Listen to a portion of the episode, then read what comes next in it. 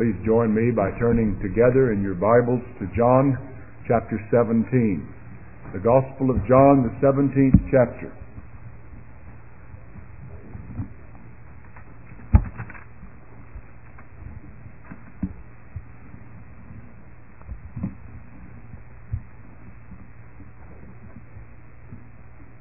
We are considering this portion of John's Gospel in a lengthy series and have found in this chapter what we call the Lord's Prayer. Not the one that most people call the Lord's Prayer, but this one indeed is His unique prayer of intercession, which not only was prayed just before His sacrifice for the sins of His people, but also provides for us something of a model or Uh, of a prototype or of the substance of his ongoing intercessory prayer for us, his people, as he sits at the right hand of God on high.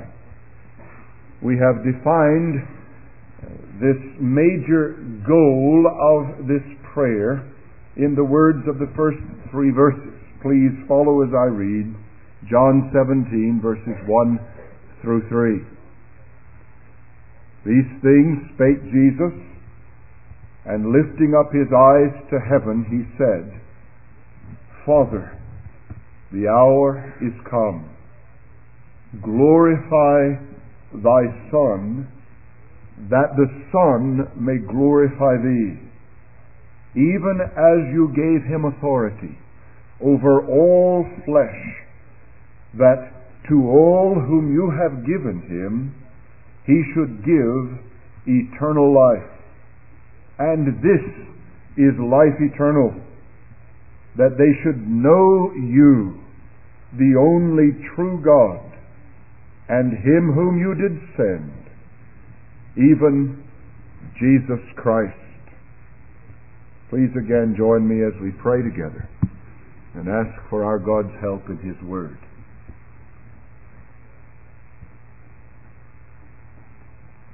Our Father, we pray that you would overshadow and overcome all the frailties and weaknesses and unworthinesses of man and give help to your servant in the preaching of your holy word and to the hearer in its hearing. Give unto us, O Lord, the power of your Spirit that the truth may be applied to our hearts and find a dwelling place there.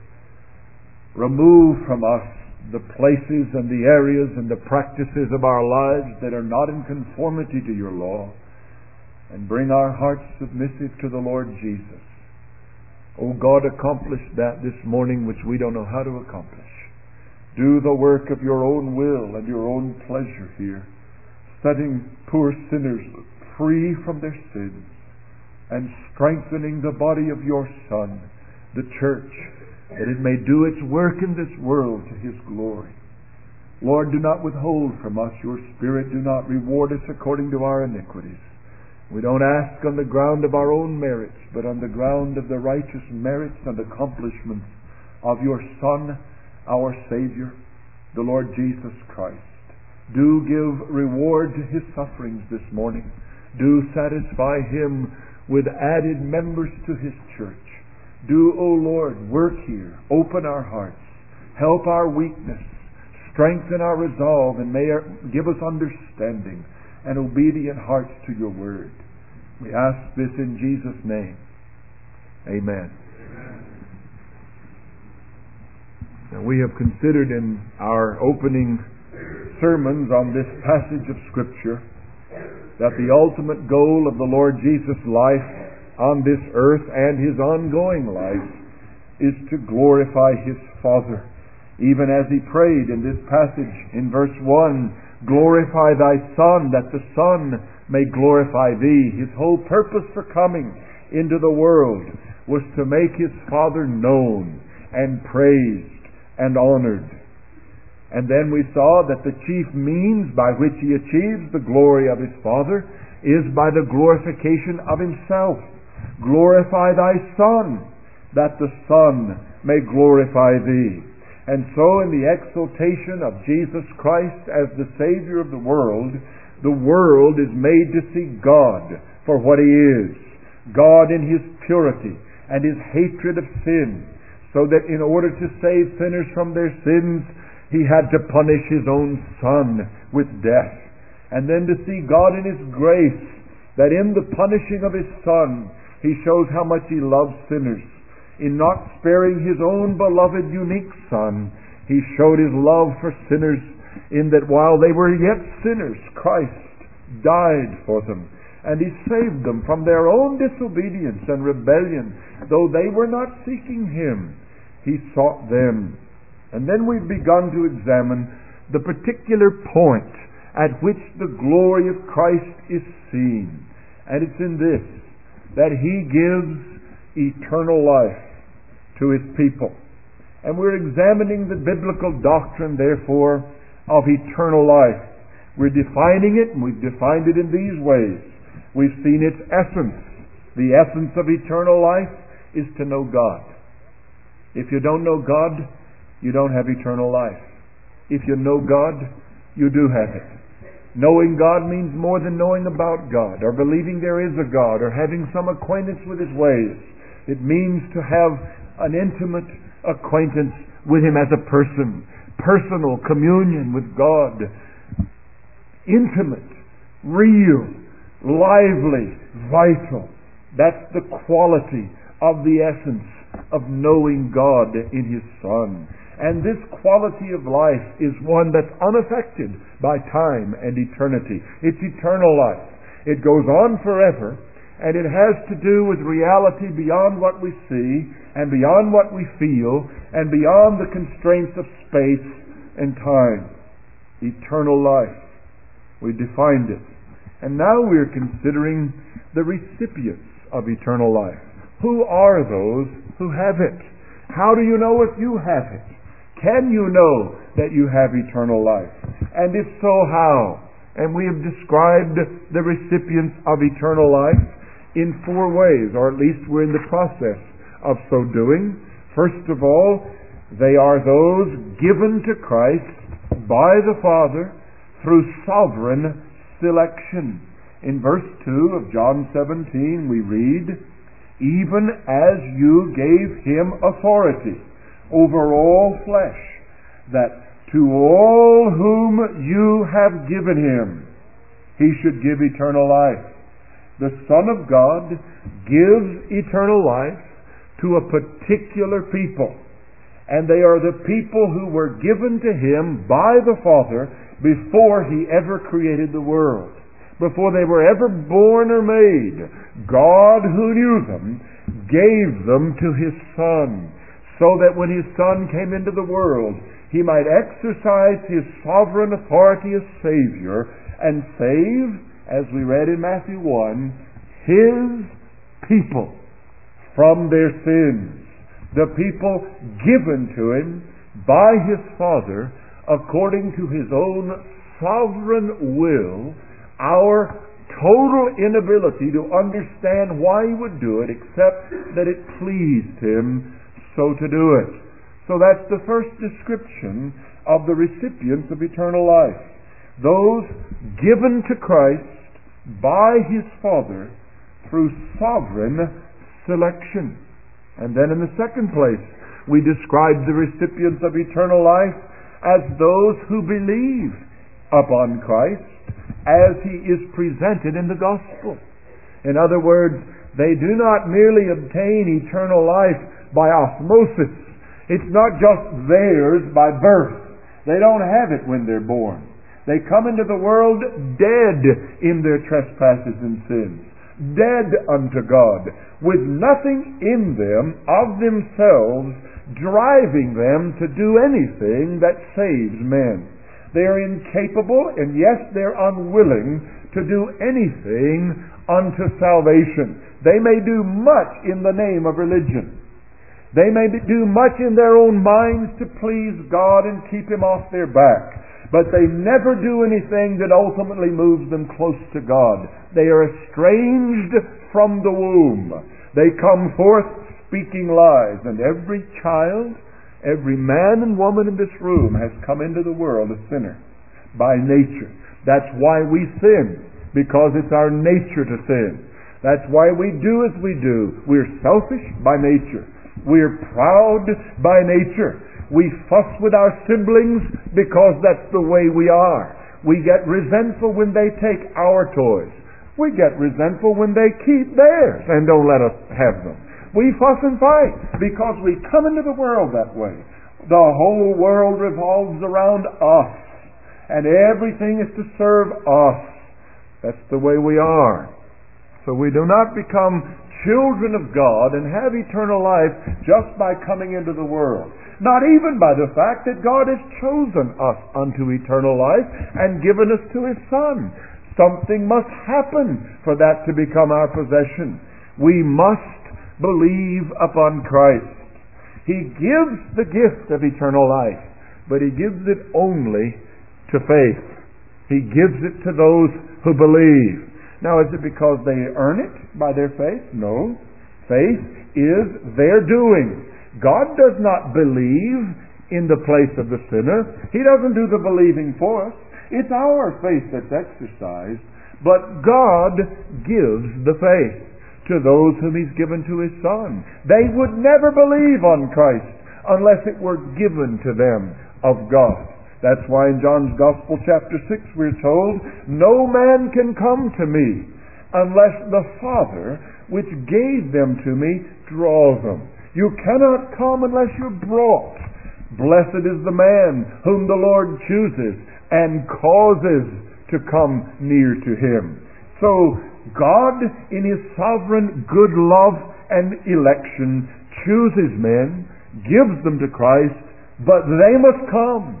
So he gives them faith, and they find themselves willingly coming to Christ in faith in the day of the exertion of his power. And so God saves men, women, children who come to believe on Christ as he's presented in the gospel. He saves nobody but believers. You do not have a guarantee of life with God and the life of God unless you come to Christ. He's the only Savior. He's the sufficient Savior. Nobody else needs help Him to save you. He alone saves, and no one else will get the glory or share in the glory of His saving work. Not the sinner who believes, because even his faith is the gift of God not the world and its religious system. No one can help Christ save a sinner. He saves all by himself because he is a sufficient Savior. He's a sovereign Savior, meaning that He's the Lord as well as the Savior. And if you believe on Him, you submit to Him as King.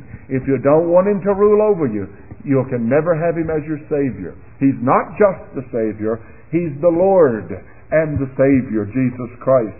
And for you to claim that you know Him, but not submit to His right to rule every particle of your life, you make yourself a liar, and the truth is not in you. You do not have eternal life on those terms. He's a sovereign Savior, and He's a Savior from sins.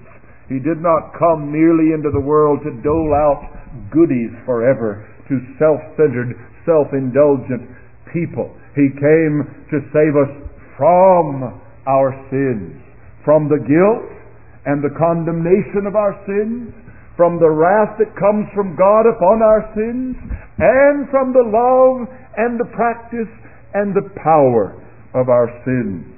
The Lord Jesus Christ must be believed as He's presented in the gospel in order for us to have eternal life. But that is not all.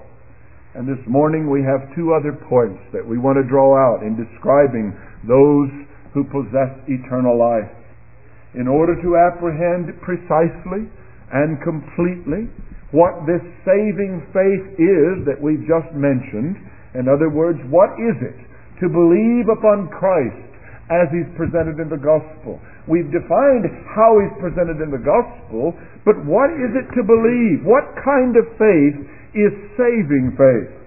We must add that eternal life is the possession, in the third place, not only of those who were given to Christ by the Father through sovereign selection, not only to those who believe upon him as presented in the gospel, but to further understand what that believing means, he is he gives eternal life to those who live in accordance with the true fruits of such faith.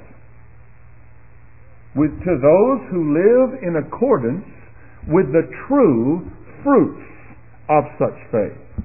The reason we add it, you might say, well, there's no need to say this. Because if saving faith is properly understood, and if you really believe on Him, uh, that, that takes care of this. But we have to say it because many do not mean by saving faith what the Bible means by it. Many believe that they have eternal life without reference to the way they live. They have it in them, but you can never see it on them. They think they know God, but they don't act like people who know God. They claim to love Him, but they don't conduct themselves in a way that could give them away in a court of law if we looked for evidence. One man, as I think we've shared in this place before, several years ago, and my family and I went down to a, a missionary conference way back in the uh, uh, pre-Calvin days. And we were actually it was sort of the mid-Calvin days. We were in the transition in our understanding of biblical truth. And we went to North Carolina and went to a wonderful conference, uh, planning ourselves to uh, go to the mission field and preach the gospel in Southeast Asia. And in the midst of all the application procedures, one night a man preached during the conference, an Ethiopian agricultural Southern Baptist missionary. And he was there in Ethiopia as a uh, training, teaching farmers how to farm.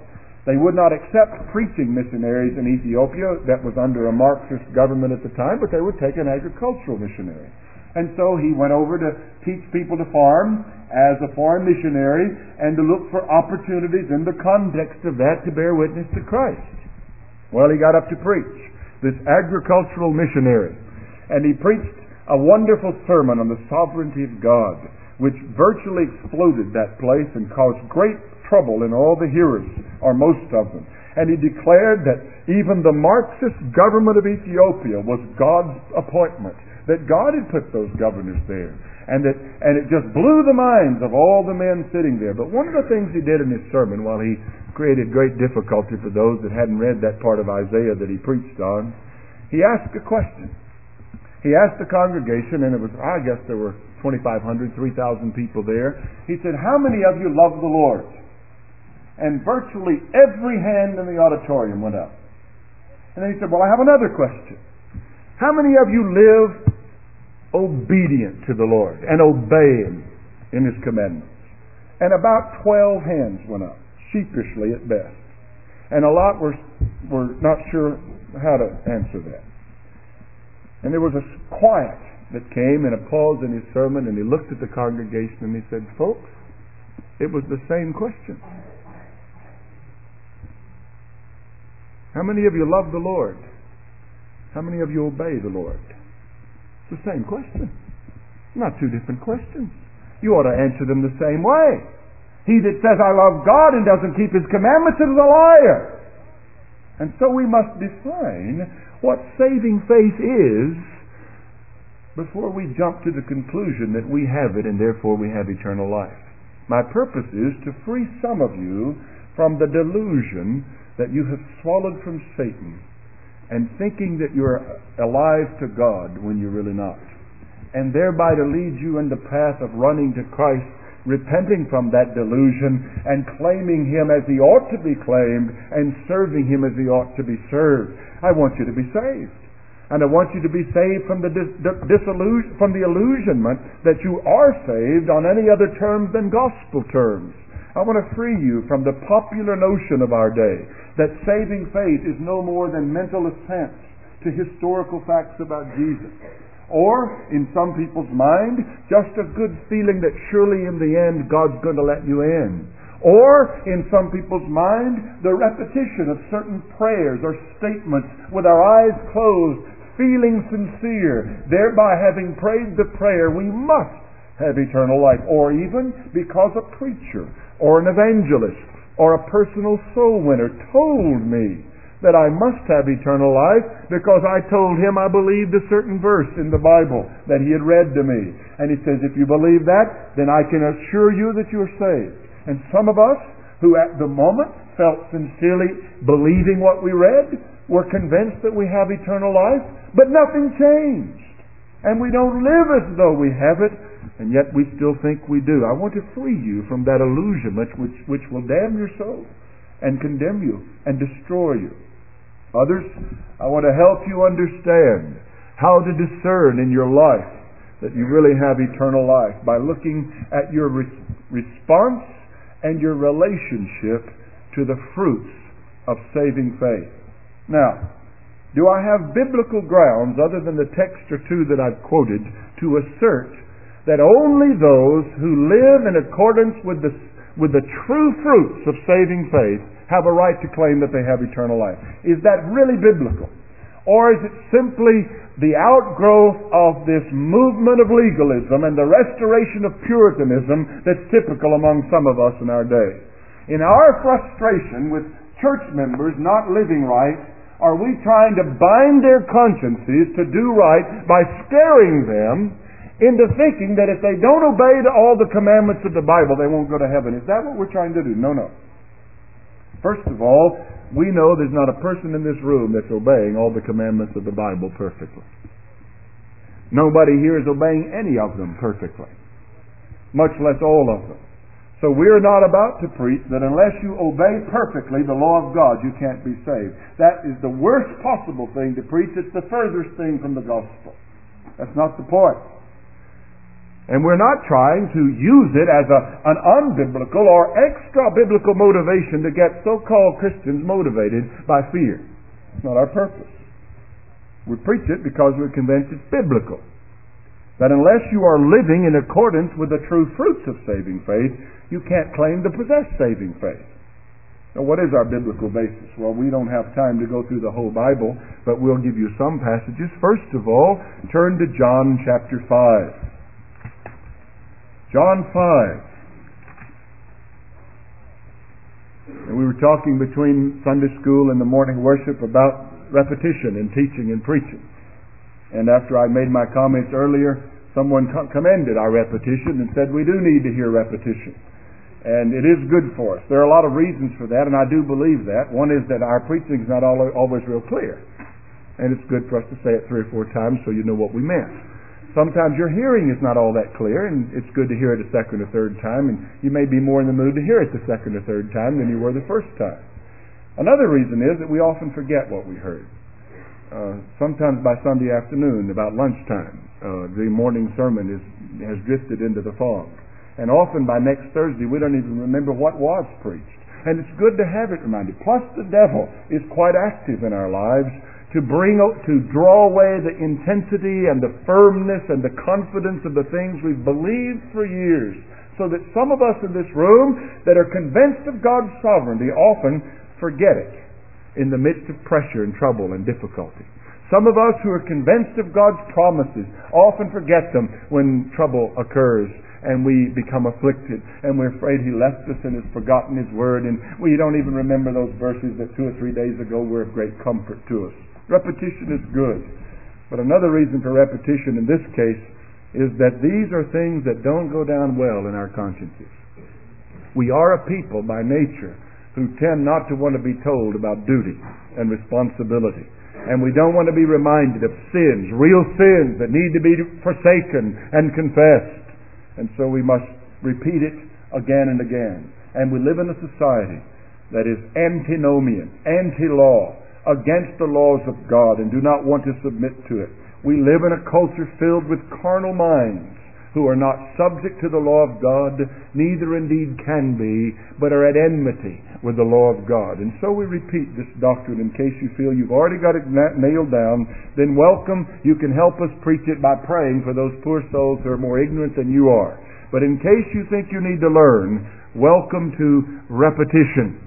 Those who live in accordance with the true fruits of such faith, it's proven in John 5, verse 28. This is in the context of Christ asserting again his authority as the Son of God to save the world, whom he pleases. He says, Marvel not, in verse 28 of John 5, at this, for the hour is coming in which all that are in the tomb shall hear his voice. And what are they going to do when they hear his voice? They're going to be, these are people in the tombs. Now think of all those in the tombs. Get a mental picture of what lies in the tombs of the world this morning. Get beyond the ones that just died last week or last month. Get back to the ones that have been in there for generations.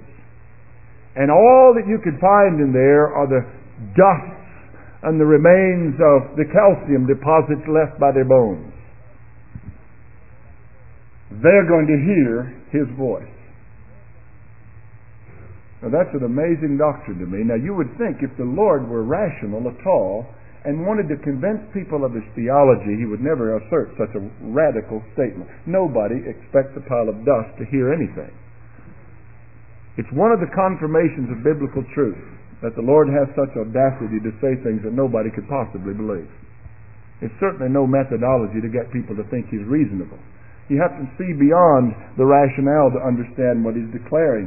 And he's declaring implicitly here that our bodies are connected with, the, with ourselves in such a way that it is not God's will that we ever permanently be separated from our bodies. Physical death is temporary separation between the body and soul, but it is not God's will that that be the permanent arrangement. He made us a psychosomatic entity, and we're going to stick together in eternity that way. So the day is coming when these bodies destined for eternity are going to hear the voice of the Son of God. What power that voice has that dust can hear it. They'll hear it. But there's something that they're going to do. And shall come forth, verse 29 says. They're not just going to hear, they're going to come out of those tombs. If they have been, you say, well, what about, um, what about if they were blown to smithereens, and or maybe they were burned and their ashes were scattered into the ocean? God will pull them all together. It'll all come back. You think the Lord, He pulled it together when they formed them the first time. You think He's going to have any trouble getting them back together when He's ready? What kind of faith do you have? Where did you start? Where did He get all of the parts in you? He got it from vegetables and meat and junk food. That's what's sitting here this morning. Maybe a whole lot of the latter. Where'd you come from? You didn't start out this way. Well, how did you get these parts? From the ground the dirt and the minerals that produce the vegetation. And you either ate the vegetation or you ate the animals that ate the vegetation. God pulls you together from the dust of the ground. What big deal He's going to do it again? Use a little logic on you. Help, dif- help diffuse some of your foolishness in your arguments against Christ. They'll come forth. But look what it says. They that have done good unto the resurrection of life and they that have done evil unto the resurrection of judgment. Now notice, there's one resurrection made up of two types of people. In a sense, there are two resurrections, but they're all they both happen at the same time. All in the tombs, all come out, all at the same time, but there's two, they're divided into halves. One half of them, resurrection of life. They're resurrected, but it's the resurrection of life. The other half, they're resurrected, but it's the resurrection of judgment, of condemnation. It doesn't mean that one half of them become alert and aware and they are, in our terms, physically alive and the others don't. That's not the point. They both become alert and aware. They both take their bodies and form them back up and come out of the tombs, but one of them is in the resurrection of life. The quality of life that we defined of blessed, intimate communion with God forever. The others, the resurrection of condemnation, cursed separation from God forever in torment. But notice the relationship between the resurrection of life and doing good, and the resurrection of judgment and doing evil. These are not just arbitrary decisions made by the judge. There is ground for these decisions in the moral and ethical lives of the people. They that have done good unto the resurrection of life. They that have done evil unto the resurrection of judgment. as the Lord Jesus says in Matthew chapter 7. Not everyone who says to me, Lord, Lord, will enter into the kingdom of heaven, but they that do the will of my Father which is in heaven.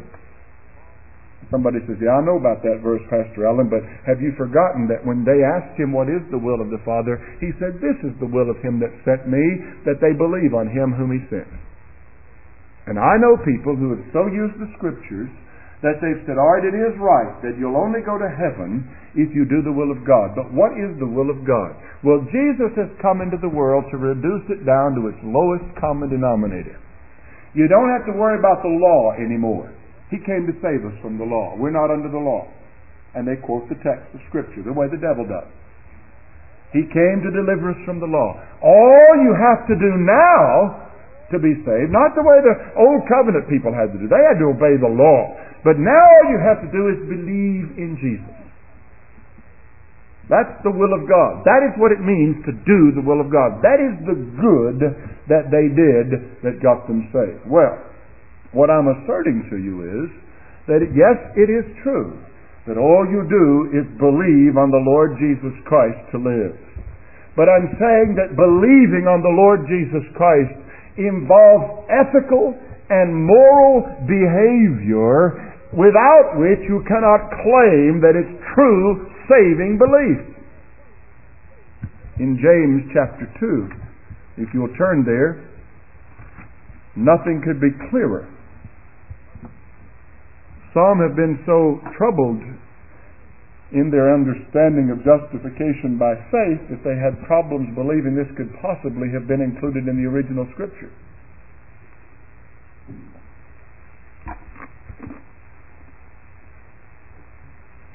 This is an offensive and difficult passage to the man that likes to do his sins on, on his way to heaven.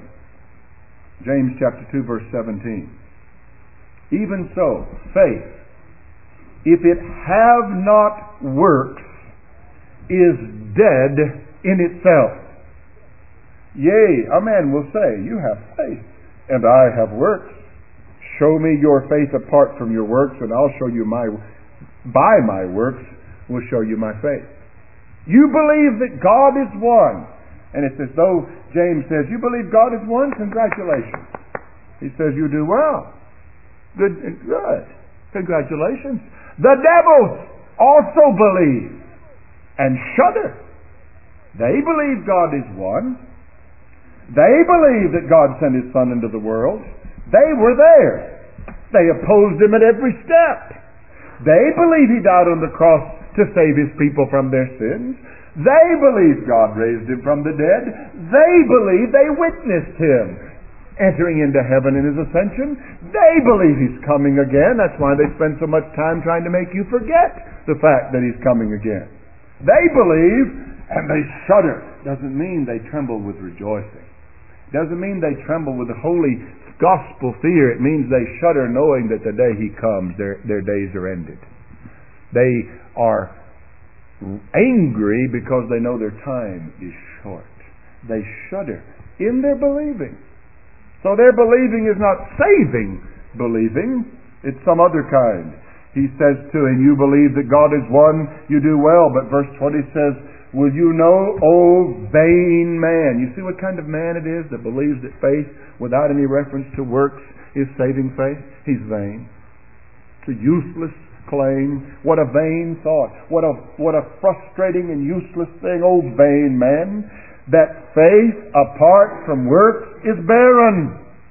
Then he uses Abraham as the example.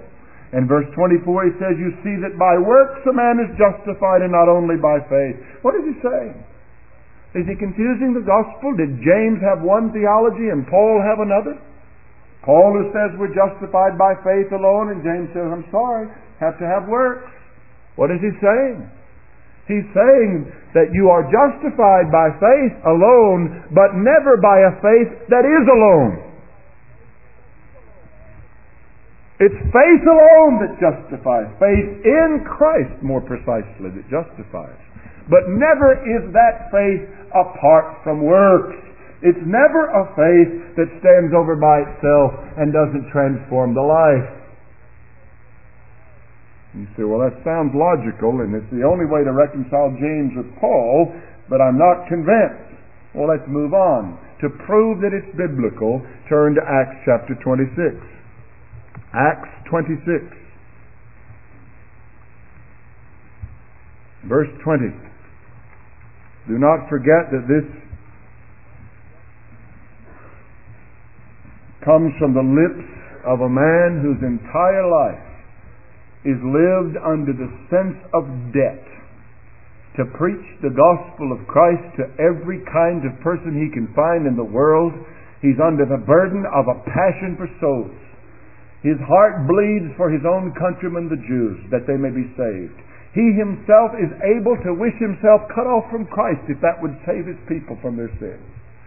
He himself travels the world and is defeated and persecuted and bludgeoned and hated and ridiculed and demeaned for one reason he loves the souls of men, Gentiles and Jews.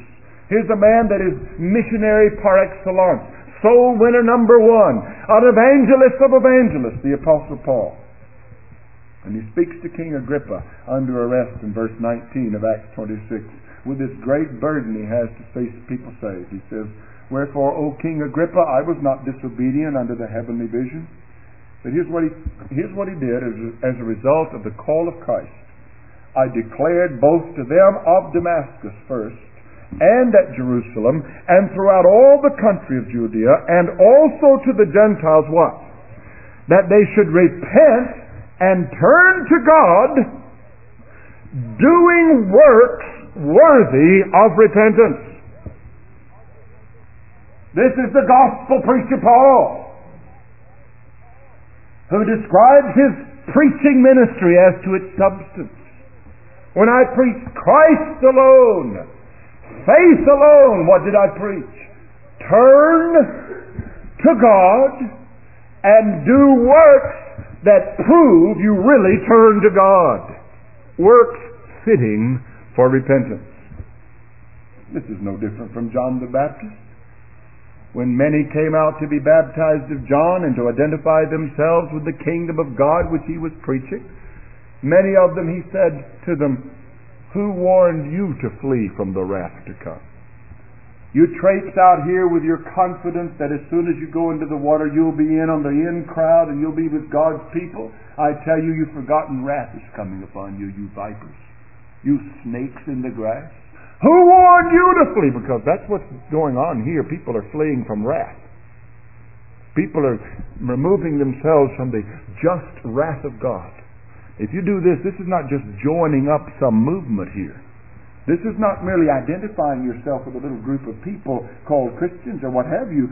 People are discovering, are delivering their souls from imminent death and destruction in this. Who warned you to flee from the wrath of come? And then what he says: bring forth works meet for repentance, works fitting for your claims of repentance. You want to have the, the emblem of repentance in baptism?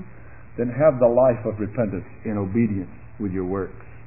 You say, what kind of works is he talking about? Well, you remember John the Baptist. I believe it was in Luke 3 or uh, in that section there, he says to the, to the soldiers, um, don't uh, extort money. Don't, he says to the publicans and the tax collectors, don't charge more than you have coming to you. He tells, says to the soldiers, be content with your wages. Quit fussing about your income. Quit being angry against your employers. He talks in, in, in every one except maybe one of those exhortations about works fitting for repentance. He's dealing with the attitude about money.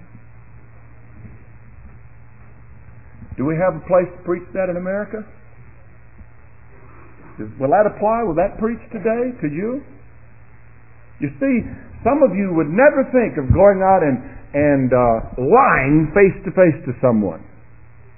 You would never think of committing adultery against your wife or against your husband physically. You would never think of killing somebody with a pistol.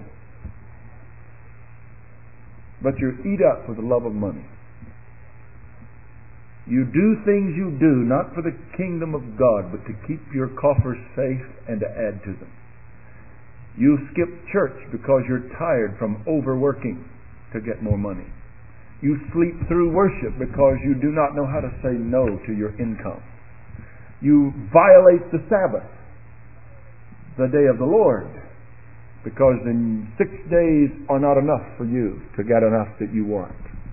You have an attitude about things, and you cannot tear yourself away from the things, and that's the issue with John's preaching bring works fit for repentance. Get content with what you're making, live within your means, quit cheating, lying, and stealing, and then we'll think about baptizing you. Now, you want some grounds for a church waiting a while before it accepts converts and believes they're saved?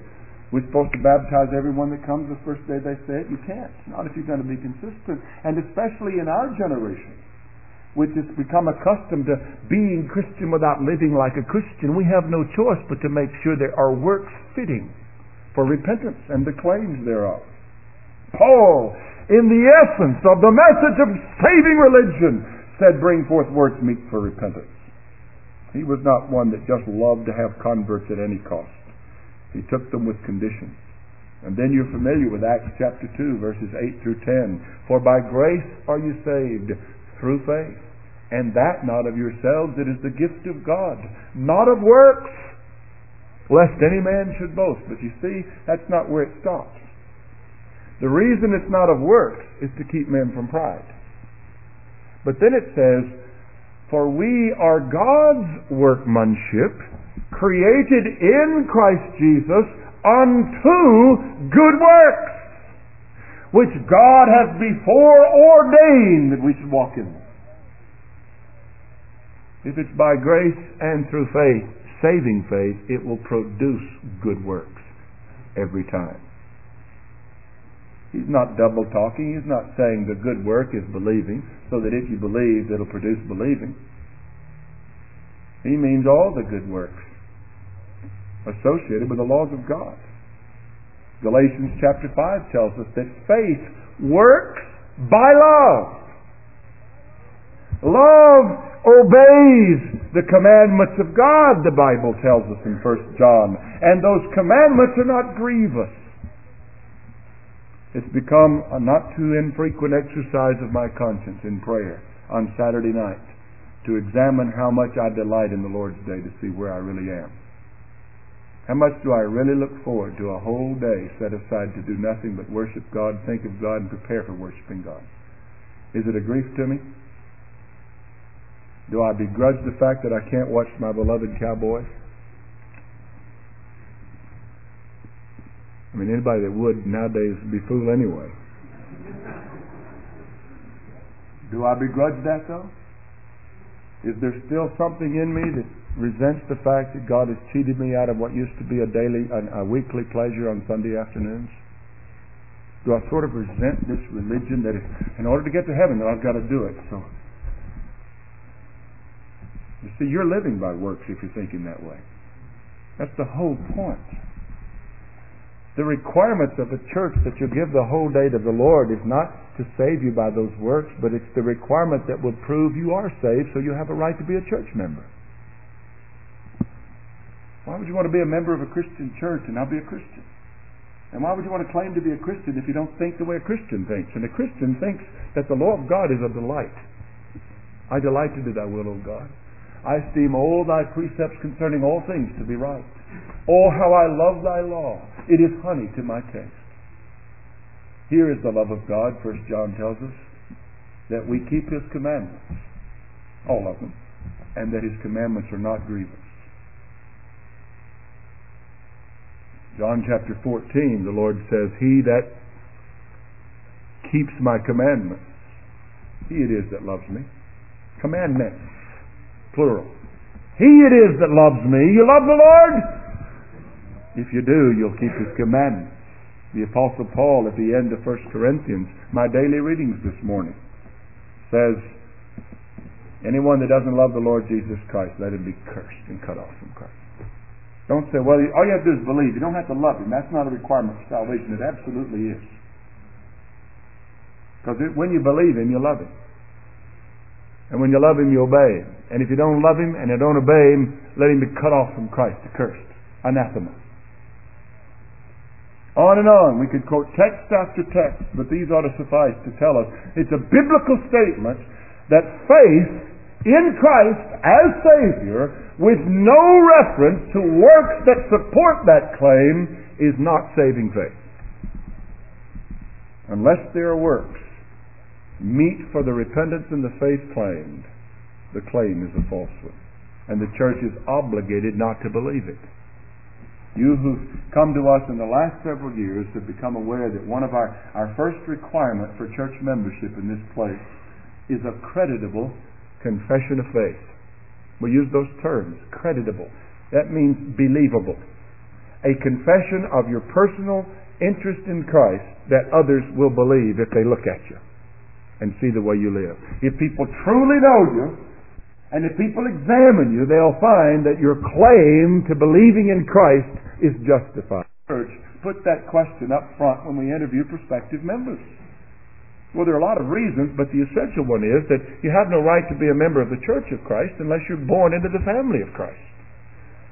And we have no right to assume you're born into the family of Christ and thereby have a right to be in the Church of Christ if your life doesn't support your claims.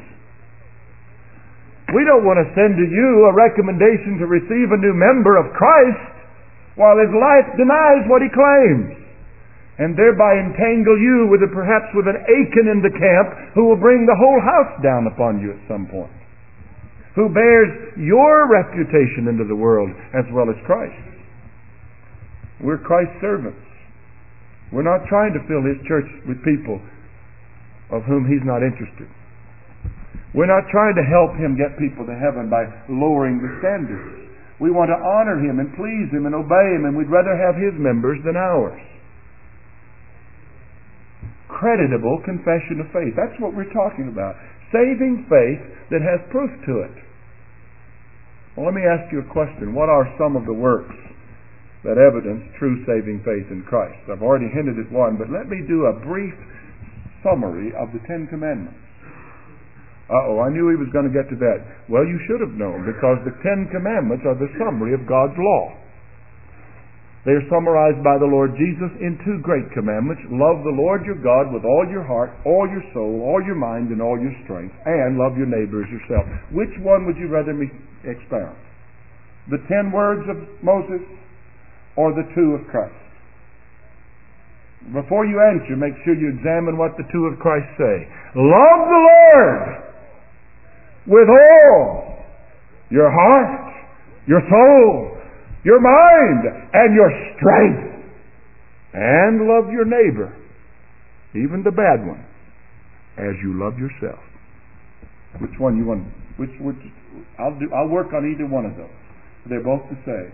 The two are the summary of the ten.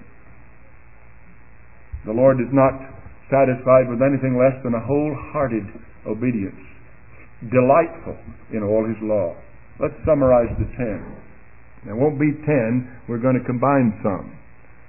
Here are evidences of true saving faith. When you have, in the first place, an appreciation for the uniqueness, the requirements, the delights, and the sanctity of the worship of God when you have an appreciation for the uniqueness, the requirements, the delights, and the sanctity of the worship of God. If you have that, you're saved. Uniqueness. There's no other God. And you, are glad there's not, and you don't want another. That means you own Him and Him alone, and you do not have your eyes set on something in this world as a substitute for God. The requirements, I mean by that what would be summarized in the second commandment, not only that you only worship the true God, but that you worship Him in the way that He prescribes. In other words, you like to do it His way. You're not resenting the way He wants it done and forming your own way of worship. You're not looking for ways to circumvent God's requirements. You worship Him as commanded. You may be ignorant of some of the requirements, and I'm convinced that in our generation there are many Christians who are worshiping wrongly in ignorance. They've not been taught. They have a sincere heart for God and they're doing the best they can with the light they have, but they've not been given much light and they're not reading their Bibles very openly. Well, I'll grant that. I'll give that. But I will not grant that once knowing them, you resent them. Not if you have a heart that's turned to God. Not if you have saving faith. Not if you have eternal life. You cannot be opposed to God's requirements in worship and be a Christian at the same time. Now, how do we know whether you're opposed or not? It'll become pretty obvious over the months and years.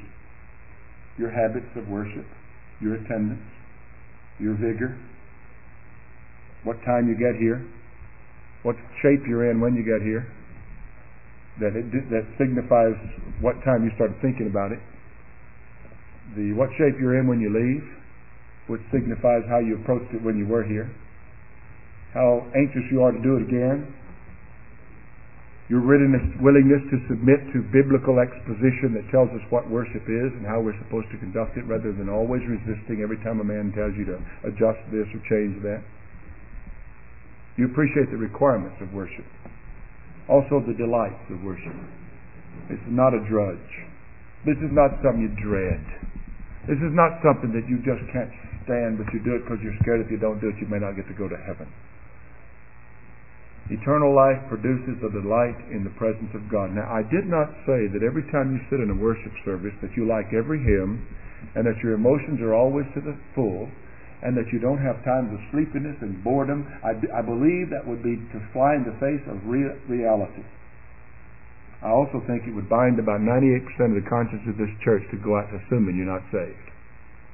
I'm not prepared to say that. I am prepared to say, though, that the idea of being with God and God's people and hearing God's word and singing God's hymns and praying the prayers of Zion is an idea delightsome to the heart of, an, of a true believer. What, the, what, what you're going to find is that you, you're going to say, I don't have much delight in worship.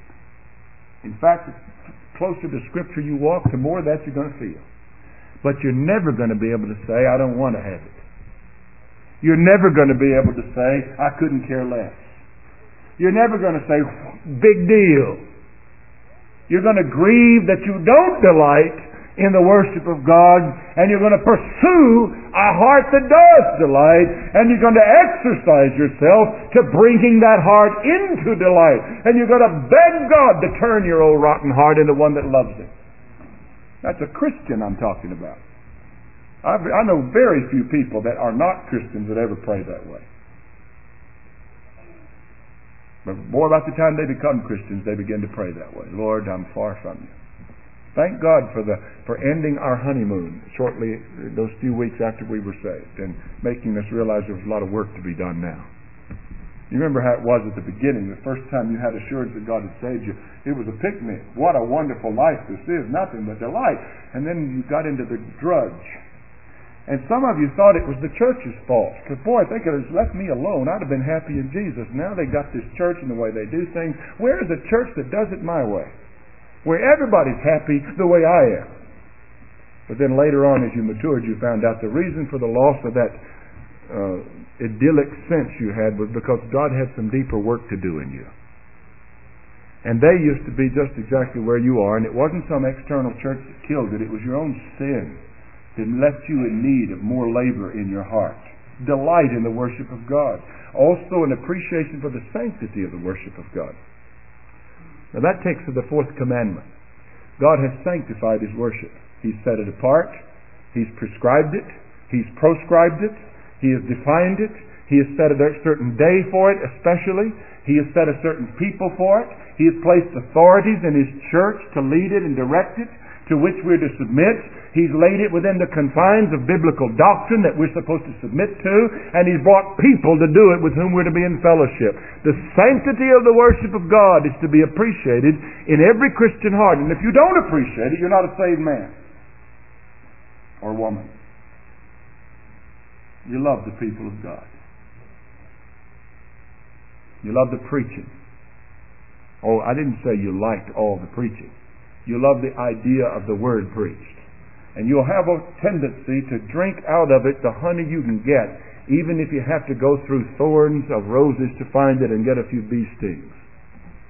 You will not so concentrate on the bee sting that you'll miss the honey. You will look for the feed of the Word of God and quit trying to pick apart the feeder. You will look to Christ rather than to man. But a second evidence. And by the way, the essence of saving conversion is to turn from idols to serve the living God. That's what Thessalonica did. That's what conversion is. To turn from not appreciating the worship of God to loving it in all of its ramifications. But second, not only appreciation of the uniqueness, the requirement, the delight, the sanctity of the worship of God, but also reverence for the name of God.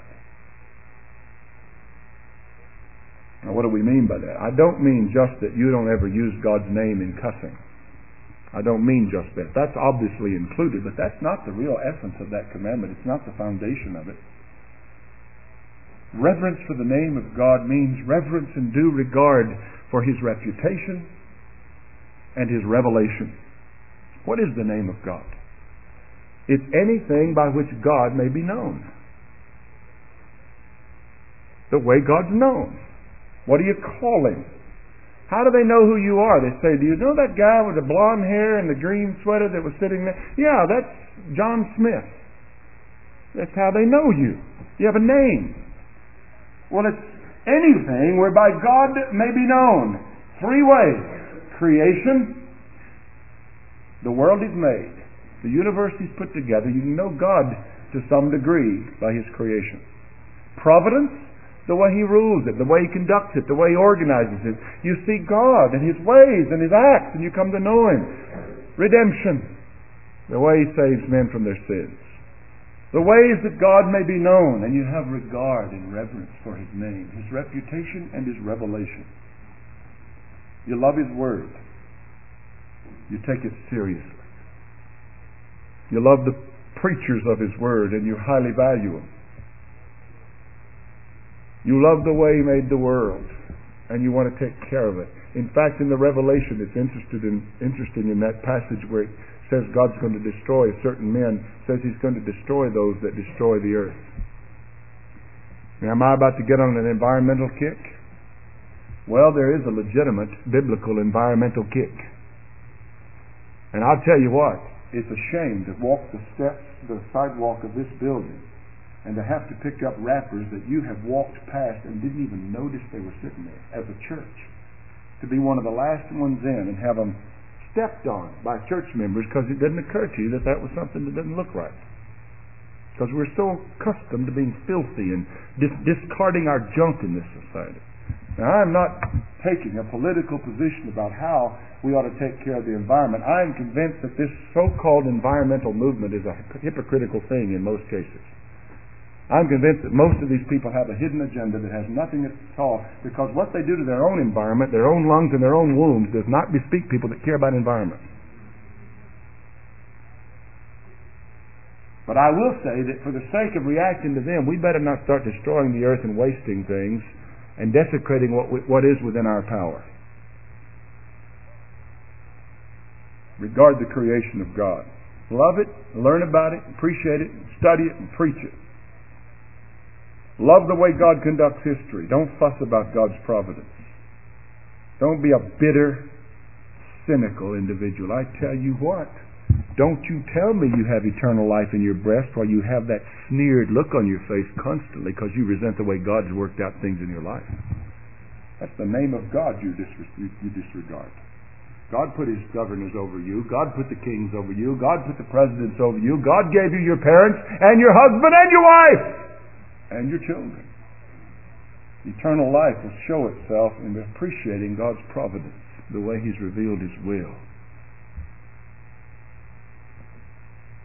I wouldn't give you five cents for a man that is more dedicated to the principles of a conservative political organization than to the principles of the Church of Jesus Christ.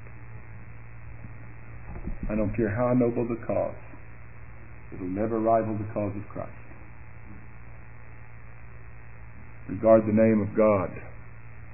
Third, honor divinely constituted authority.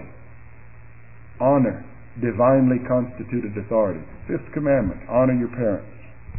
And that, as we've studied that, includes all the authorities of our life. The words father and mother there are representative terms encompassing all the relationships of authority. Some of you think you don't have to obey the speed limit because they don't have a right to put it over you. Some of you don't think you have to pay your parking tickets because they were unjust in giving it. Some of you don't think you ought to respect police officers. You teach your children to respect them. I'm well aware that they're full of corruption, but you teach your children to respect that uniform. And if you want to send them to school, you teach them to respect their teachers. Don't you send them to sit under a teacher and then criticize the teacher behind the teacher's back to your kids. If you don't like the teacher, get the kids out of the school. Teach them yourself. But this attitude of resenting authority and claiming to be Christian, God forbid that it ever be found among us. You don't have eternal life in you if you, re- if you hate authority because that's God's law you hate. He that resists the power resists God. Learn about authority and mold your heart to submit to it happily. Because that's the way of eternal life. Next, regard for the sanctity of human life. It is impossible for a Christian who understands what's going on in the womb to be in favor of abortion.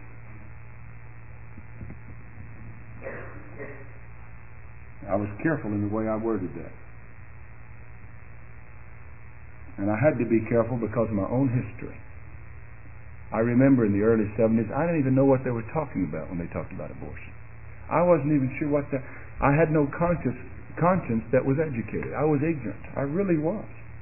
I also was a sinner. And I don't know which one ruled the most, but I tell you this.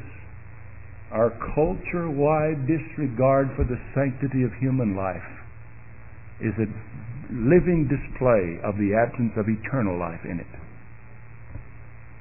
Abortion's not the only place.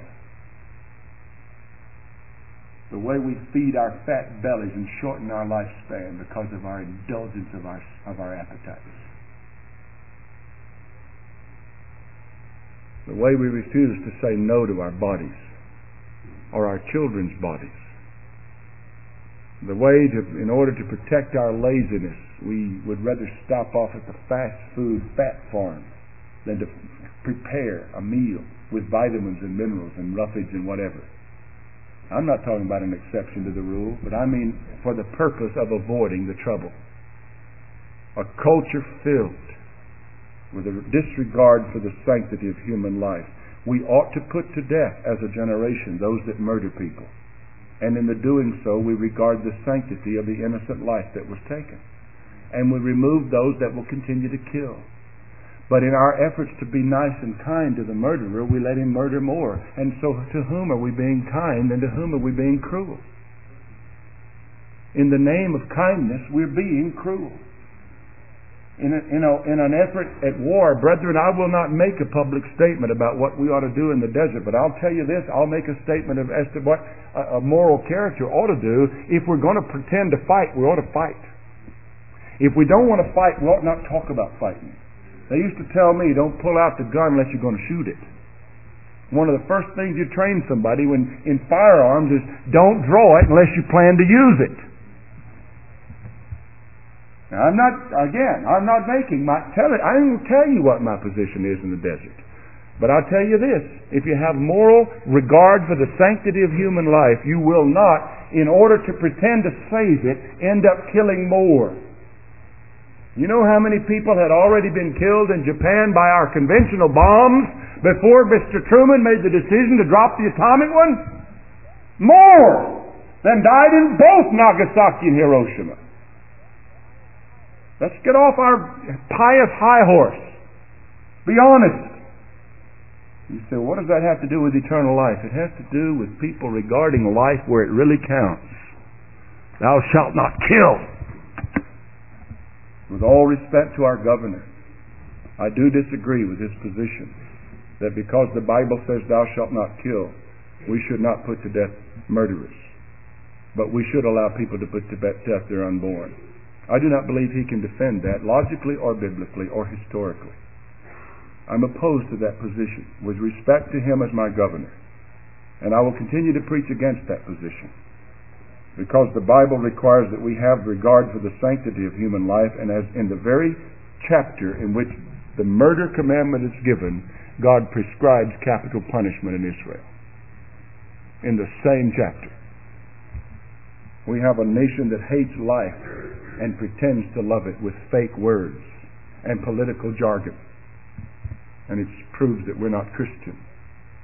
Also, reverence for the sanctity of human sexuality and marriage.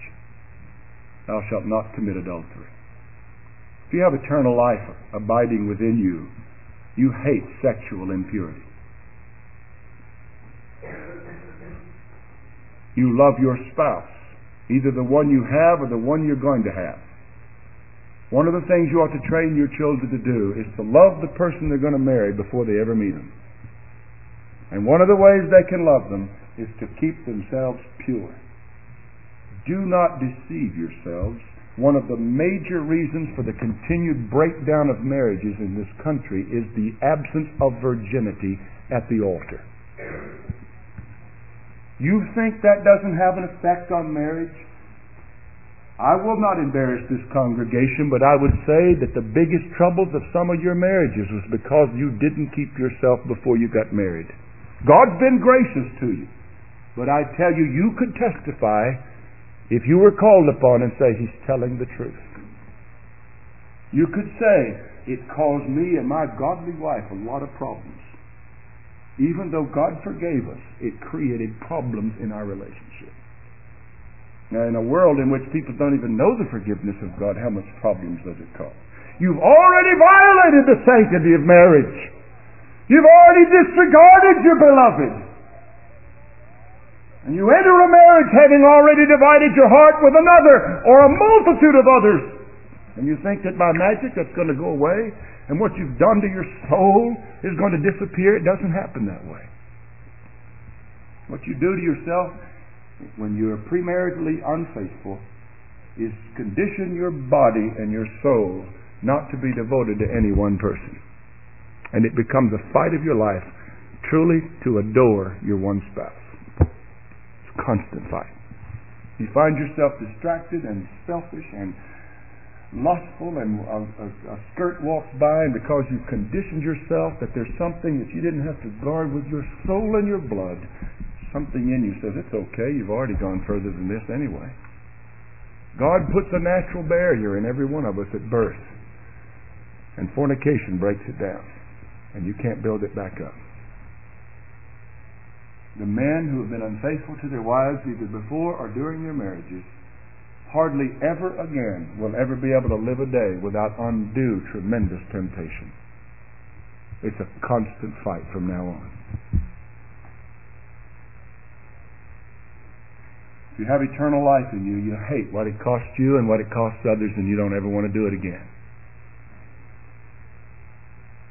You hate the impurities that saturate our society.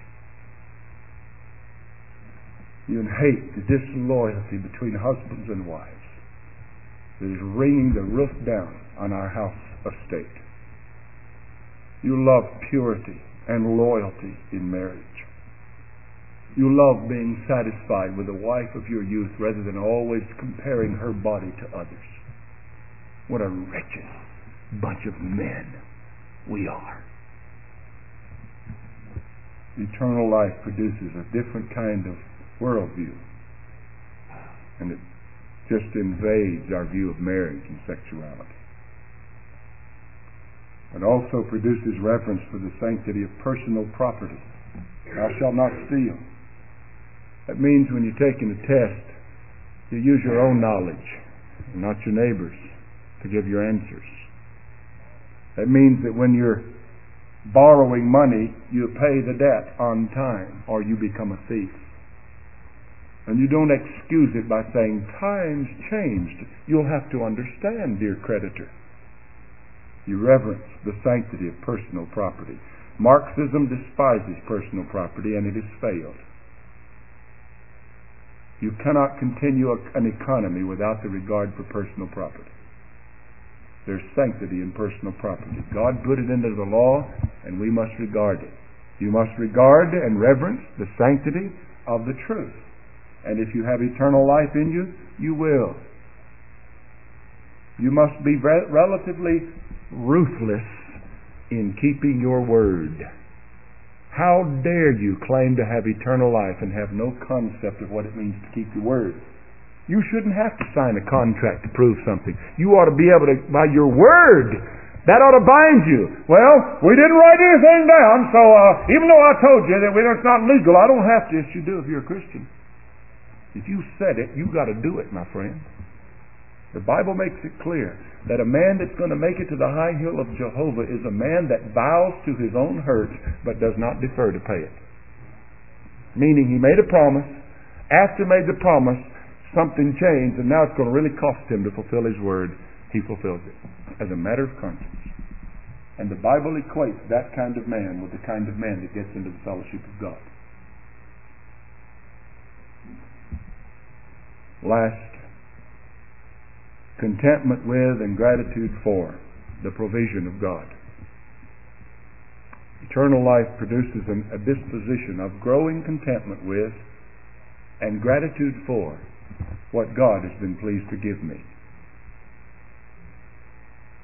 It is incongruous for a man to be a, Christian and to live constantly resentful of what he doesn't have. If you're resenting something God has given you, you better repent of that. You lay claims to the betrayal of your confession if you're discontent. I didn't say satisfied with the kind of person you are. I didn't say that you shouldn't have holy ambition to improve your lot in life through legitimate biblical means. Nor did I say you should not try to improve your income by increasing labor and increasing training. I did say that you must be content with what you have and thankful for what you have if you're to lay claim on having eternal life. Thou shalt not covet. A covetous man is an idolater. Get rid of it. Well, in this brief expose of the law of God, perhaps we can see what we mean. If you love me, you'll keep my commandments. He that says he knows God but does not keep his commandments is a liar. And if you keep his commandments, if you have eternal life in you, they'll not be grievous. What are his commandments? We've briefly summarized them. If we've spoken to your conscience at some point, what do you do? If we've found you out, if the scriptures have brought you and shut you up to guilt, Repent. Confess and forsake the sin. If you have eternal life, it'll be just like snappy. It'll be a knee-jerk reaction. If it's been, re- if you've seen it, you'll say, "Oh, I didn't see it. Thank God for being faithful to me, Lord. Forgive me and change me." That'll be evidence that you have life in you. But if you're able to sit here after what we've said, and it's been, been fairly simple, and say, he has no right to tell me this stuff. I, it sounds legalistic to me. I don't want to listen to this. I've got a couple of things in my life that I'm not about to give up for that preacher. My friend, you're not being asked to give it up for this preacher. I don't, I'm not so ignorant as to think that the Holy Spirit has not already pointed out to you one or two things. What do you do? You Come to grips with reality. Repent and bring forth works fitting for repentance. Well, in order to do so, you need grace. But I tell you, there's never been a person that has acknowledged his sin and come honestly to God and said, Lord, I see it. I do love this sin. And for the life of me, I cannot extricate my heart from its love for that sin. Oh, God, have mercy on me, a sinner. I don't plan to continue. I don't want to continue. Save me from my sins. God will save you. He'll give you grace to depart from your sins. He'll forgive you of your sins. And you'll have eternal life. The only people that can be described as being true recipients of eternal life are those who believe on the Lord Jesus Christ as He's presented in the gospel and who live in accordance with the fruits of such faith. Examine yourself to see if you be in the faith. If you're not, come to Christ in true faith with full commitment to His way and His law And you'll receive the gift of everlasting life. And we'll see the difference. If you are one that has confessed Christ, but there are things that have matched up wrongly with your character as we've described the law, don't go home without confessing and repenting. Don't take it home with you. Don't bludgeon your conscience. Forsake it now. Give it to God. Turn from it in proof that you possess eternal life. If it has to do with worship, if it has to do with God's reputation and the way you live in the world, if it has to do with your marriage and your attitude toward the sanctity of marriage, if it has to do with your children, if it has to do with authority, if it has to do with uh, personal property, with the truth, with being contented in your heart, whatever the areas are, if you have eternal life, you'll correct according to the Scriptures. If you are not willing to correct it, you're lost. And you need to come to Christ to be saved, or you perish forever. May God give us grace to conform to His Word.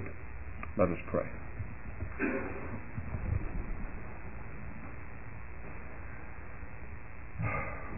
Our Father, we pray that you would take these loaves and fish and multiply them and take the seed of your word and make it to germinate and to grow up and bear fruit unto eternal life.